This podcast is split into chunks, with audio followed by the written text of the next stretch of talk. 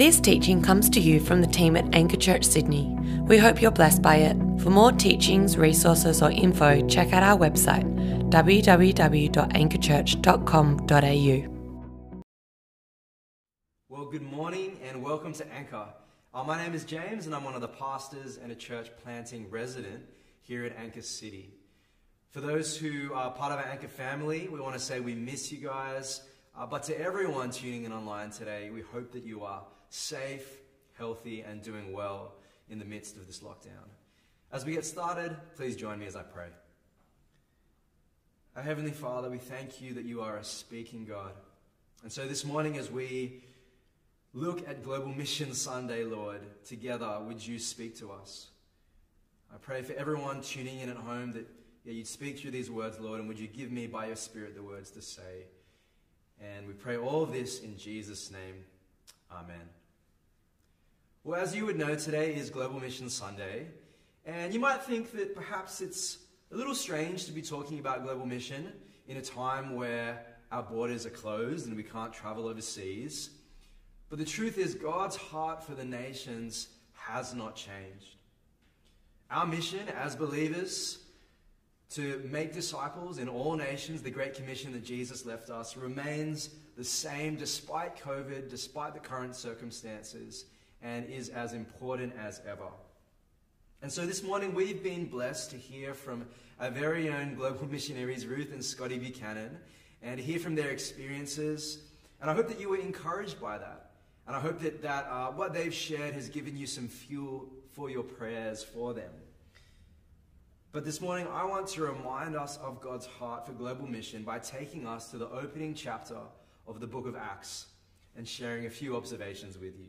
So why don't you open up to Acts chapter 1, starting in verse 6, and read along with me. This is what it says, Acts chapter 1, verse 6 to verse 11. So when the apostles were with Jesus, they kept asking him, Lord, has the time come for you to free Israel and restore our kingdom? Jesus replied, the Father alone has the authority to set those dates and times, and they are not for you to know. But you will receive power when the Holy Spirit comes upon you, and you will be my witnesses, telling people about me everywhere, in Jerusalem, throughout Judea, in Samaria, and to the ends of the earth. After saying this, Jesus was taken up into a cloud while they were watching, and they could no longer see him. As they strained to see him rising into heaven, two white-robed men suddenly stood among them. Men of Galilee, they said, why are you standing here staring into heaven? Jesus has been taken from you into heaven, but someday he will return from heaven in the same way you saw him go. So where are we? Let's locate ourselves in the narrative of the scriptures. So Jesus has come. He's been doing his ministry for 3 years. He's gone to the cross and died for the sins of humanity. He's been raised to life on the third day. And now he's sharing his final moments with his disciples before he ascends to heaven.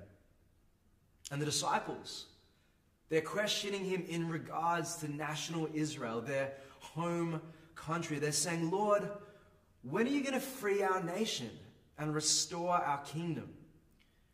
And Jesus responds and casts a bigger vision, not about the restoration of ethnic and political Israel, but about the establishment of his church and the growth of the kingdom of God. See, this scene right here is where global mission began. In Jerusalem, as Jesus is with his disciples, the gospel had not yet gone out into the world, but here is where global mission begins. And so as we consider Global Mission Sunday, let me share a few observations with you to stir our hearts. And the first observation is this, that global mission is Jesus's idea. Global mission is Jesus's idea. You know, as we heard from Ruth and Scotty today, and as we consider the choices that they've made, as well as hundreds and thousands of other global missionaries all across the world, The thing is, Global Mission was not their idea. See, global missionaries didn't invent global missions. It's not a clever idea that Christians came up with sitting around a coffee table together. Yes, they've made choices to step out into the mission field, but they're merely being obedient to Jesus' command. What am I getting at here? What I'm saying is global mission, going out into the world as Jesus' witnesses, is the last thing that Jesus commanded before he ascended into heaven. It's literally the last thing we have him saying on record before he ascends on the cloud. Have a look there again in verse 8.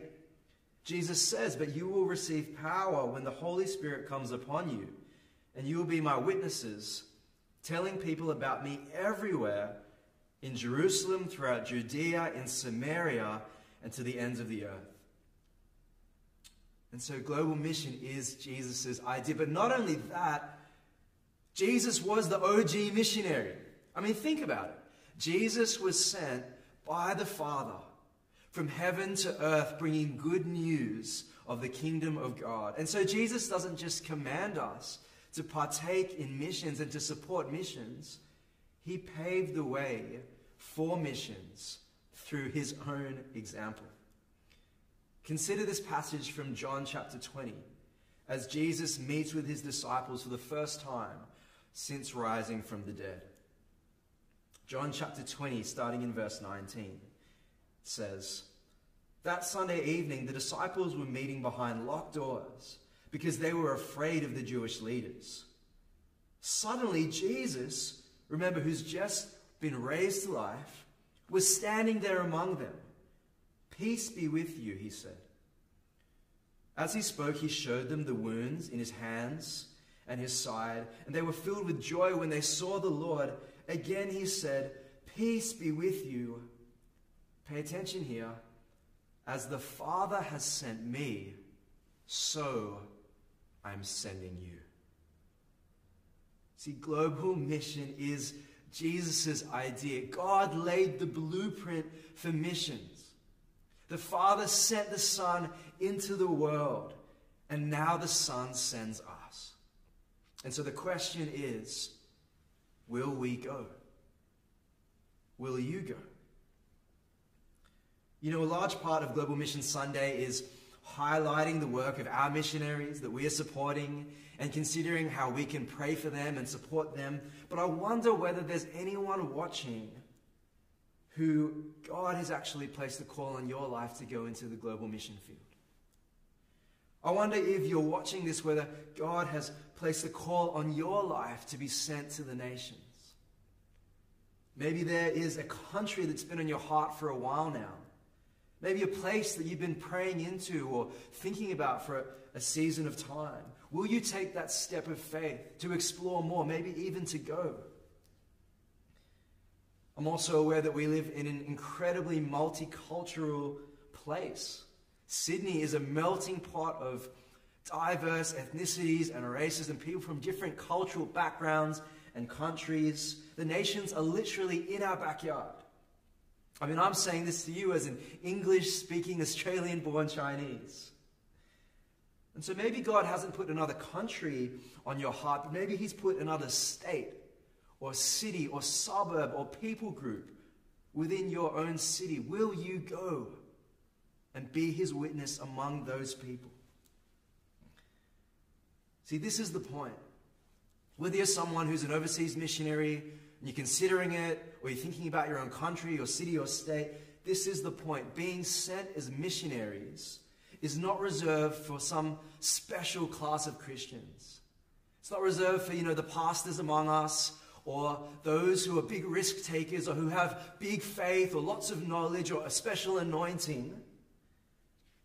No, being sent as missionaries is for everyone who calls Jesus Lord, for everyone who is his disciple. And that means all of us. That means anyone who follows Jesus. It's a command from our Lord not to live comfortably, storing up treasures and wealth for ourselves, building our own empires or perhaps dream homes in Sydney, but to go wherever he has called us to go.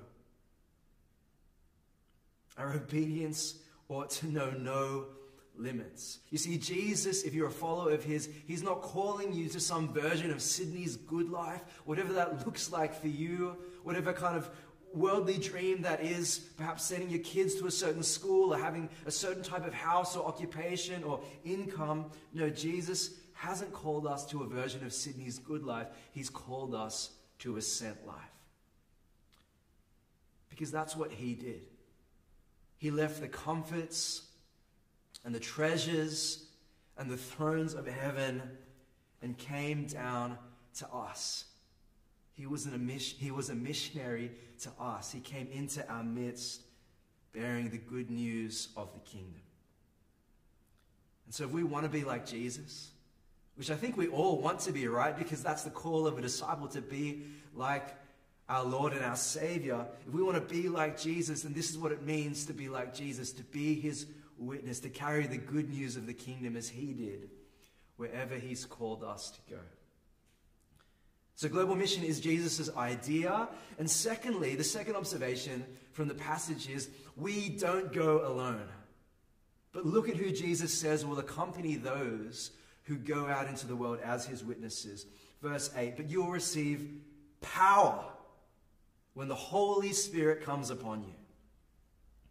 And you will be my witnesses in Jerusalem, Judea, Samaria, and to the ends of the earth. You know, when I was in high school, I played a lot of basketball. It's my favorite sport. And I played for many years. And so naturally, I hung out with a lot of basketball players. And two of my best friends in high school were 6'3" and 6'5". Now, I'm only 5'9", so, you know, these guys are a lot taller than me, a lot bigger than me. Big boys. And whenever we go out, you know, on the weekends, to the city, or going out to parties at night, whatever, whenever we went out, I'd always feel safe because I had these two enforcers with me. I was never afraid because I knew I wasn't alone. I had these powerful people accompanying me. And in these verses, Jesus is saying that the powerful Holy Spirit goes with those who step out on mission as his witnesses. This ought to be a great comfort for us, a great encouragement, that when we step out on mission globally, in our city, in our workplaces, in our homes, we're not alone. No, the Holy Spirit is with us, and his power is in us.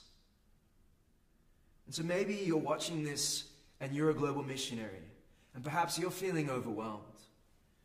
Maybe you're feeling tired. Maybe you're feeling grieved or sad that you can't get back to your mission field. I want to remind you, you are not alone.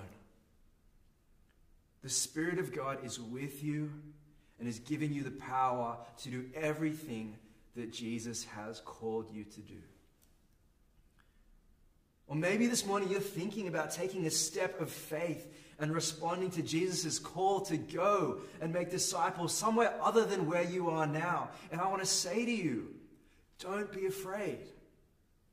God's Spirit is with you. Step out in faith, knowing that the Holy Spirit, the Spirit of power, goes with you.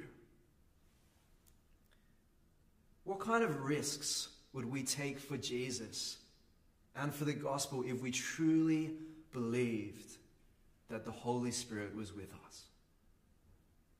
I mean, how bold, imagine how bold we would all be as witnesses of Jesus in whatever context he's called us to if we truly believed that the power of God's Spirit was fueling our attempts to share the gospel, to love on our neighbors, to serve and bless those in our workplaces.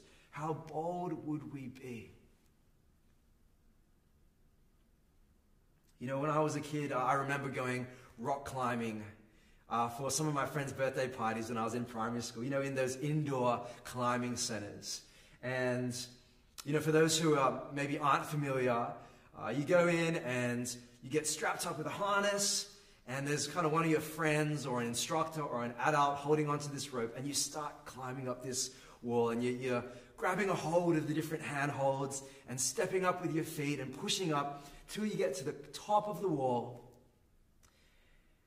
And I remember getting to the top of the wall, and what happens when you get there? You get up to the top, and the person down below says, let go of the wall.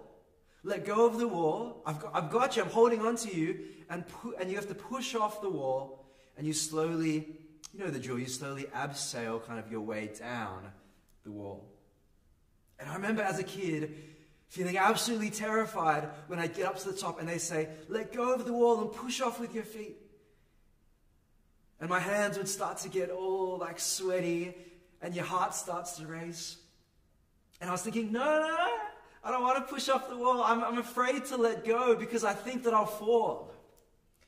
And I just remember feeling so terrified until I finally I took that step of faith and I let go of the wall and I pushed off, and I realized that I was safe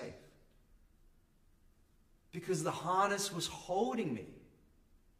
And the rope that my friend was holding me up in the air.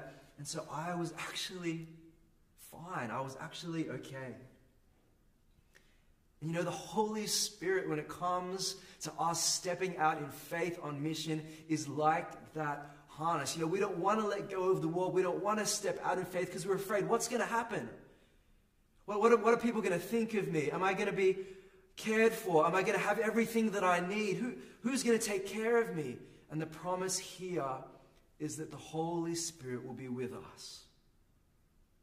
That He goes before us in power, giving us everything that we need to do what God has called us to. And so global mission is Jesus' idea. Secondly, we don't go alone. And thirdly, as I come to a close here, Jesus is coming back. Jesus is coming back. Read with me Acts chapter 1, verses 9 to 11. So after saying this, Jesus was taken up into a cloud while they were watching, and they could no longer see him. As they strained to see him rising into heaven, two white-robed men suddenly stood among them. Men of Galilee, they said, why are you standing here staring into heaven? Jesus has been taken from you into heaven, but someday he will return from heaven in the same way you saw him go.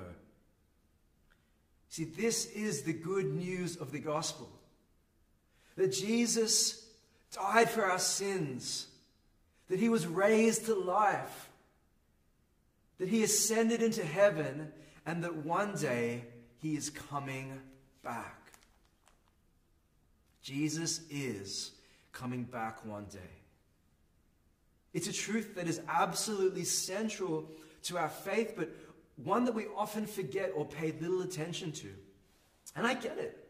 I totally get it, because I struggle with this in my own life. It can be so difficult in the repetitiveness of our lives to believe that Jesus is coming back. You know, we wake up, we eat, we work, we exercise, we socialize, we sleep, we wake up, we do the same thing over and over and over again. And life just seems, it's just like this hamster wheel that we're on. And it can be so hard to believe that Jesus is coming back.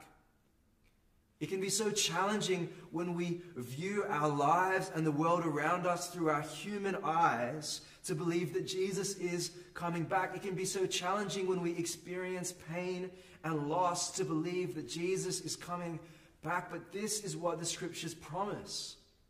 And if we're going to believe all of the rest about Jesus' life, about who he said he was and what he did for us and what that means for us and who we are in him and what that means about our future, then we also have to believe that Jesus is coming back one day. As the white-robed men in this passage said, one day Jesus will return from heaven in the same way that the disciples saw him go. And when he does, he's going to make everything new. When he does, he will judge all people, and he will put an end to suffering and pain and injustice and evil as we know it and see it and experience it. Jesus is coming back, and he's coming back for a people, for his people, as it says in Revelation chapter 7, people from every nation and tribe and tongue, which means language Jesus' own people, his bride, his church, from all across the world. And so that's why we go. So the people from all across the world, in every tribe and tongue and ethnicity and race and country and city and village and town and home, will be part of Jesus' people. That's why we go, so that as many as possible will be Jesus' people when he comes back. That's why we go. That's why others have gone before us. That's why others are getting ready to go now. That's why we seek to make disciples of every nation, both the nations that we step out in faith and go to, and the nations that are coming to us where we are, because Jesus is coming back. And so this morning, I wonder if something has been stirred for you. I wonder if you've caught a glimpse of God's heart for global missions and God's heart for people everywhere. I wonder if you've caught a glimpse of the vision of Jesus when he comes back, and when he comes back for a people. I hope that your heart has been stirred for missions this morning. I hope that you're thinking about how can we as a family, as a household, support for missions and pray for missions. I wonder perhaps even if your heart has been stirred to consider, how can I go? How can I be faithful and obedient to Jesus' call? Let me pray for us. Heavenly Father, we thank you that you sent your Son for us, so that we might be forgiven, so that we might know grace and life abundantly, Lord. And in that, you showed us, God, you set an example of what it looks like to leave the comforts that Jesus had and to go for the sake of others, to bring the good news of the kingdom, to go bearing good news. And so I pray, Lord, for those watching at home right now, Lord, those who've been listening, for the seeds that you have planted in people's hearts, for the flames that you have lit, Lord, the things that you have stirred, that you would fan them into flames, God. Give us faith, courage, obedience, and a grand vision of what you are doing in the world for your glory and for our joy, Lord. And help us to be obedient, that we might partake in this and step out in faith, taking the steps that you've called us to take, maybe even the steps that you're calling us to take right now. We thank you for your goodness. We thank you for Jesus, and we pray all of this in his precious name. Amen.